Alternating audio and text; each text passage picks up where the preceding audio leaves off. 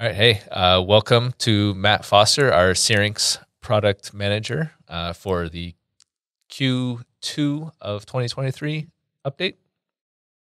Awesome. Thanks for having me.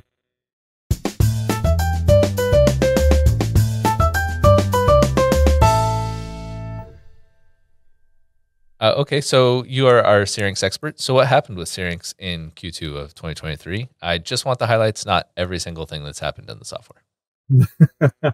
no, that is fine. So over the last over the last quarter, we've been working a lot um, on 365. I'm, I'm, sure a lot of people are aware now. 365 is is is coming out this year.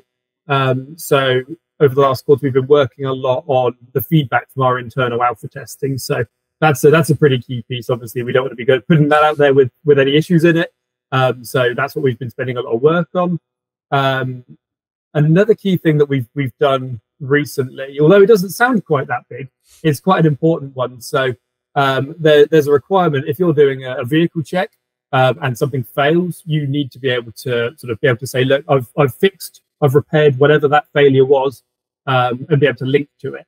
Previously, like, a user wouldn't be able to see that if anybody was coming in to audit them. They wouldn't be able to say, look, here's here's here's, here's us repairing that thing that was wrong.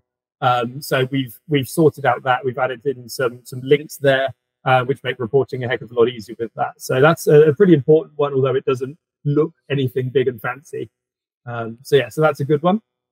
I, have um, heard that people do like accurate reporting and, and easy to track. Everyone loves accurate reporting. What's the point of it otherwise? It's fair.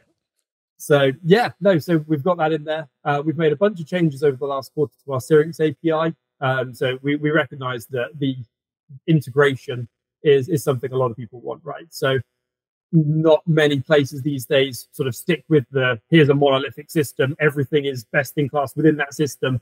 Um, and so an API is is generally the go-to. We've had ours in Syrinx for quite a while now, um, and we're we're still still building it out, still adding things to it for um, various different types of integration. So there's just sort of a, a, few quick highlights on that. One is is the access control. So previously, if you gave somebody some credentials to use your API, they'd have access to every endpoint whether it was get customer or get invoices, they'd have access to it all. So we've got access control in there to sort of limit them to what they can see.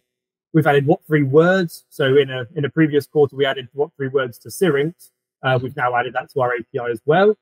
Um, and then the other one is is uh, is get another get invoices one, another get invoices endpoint. So previously we've had it so that you can get the unposted ones for accounting.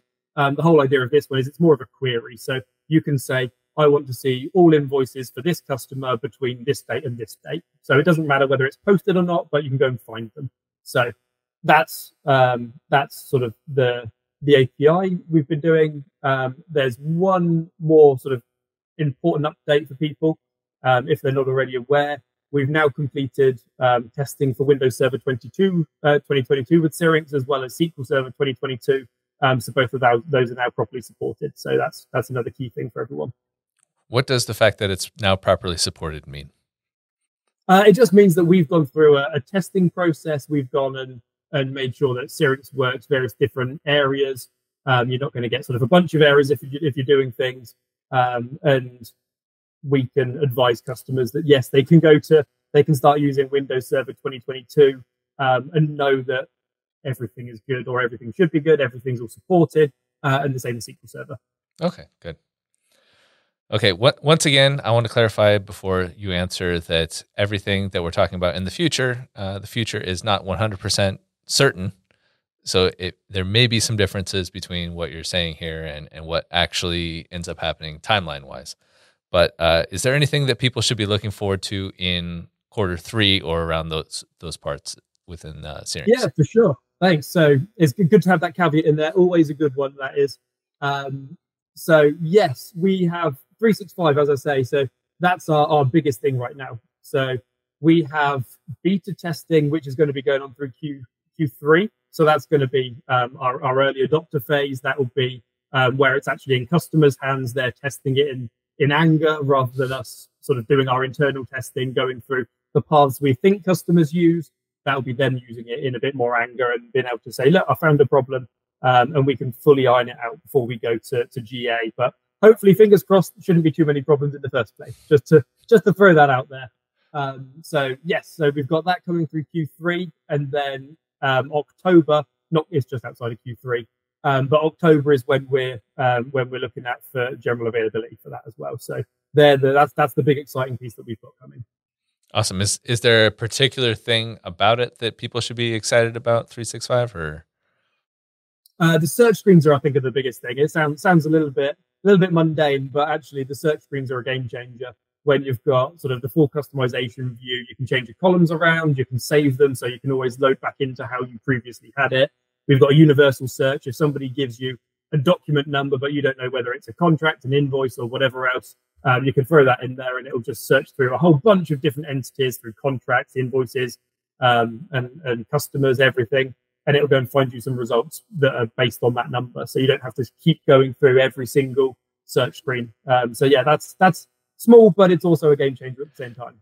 Yeah, it's weird how like searchability doesn't sound like a, a big thing, but the ability to find whatever you want whenever you're looking for it, like immediately, obviously super important. So that that's really cool. That's it.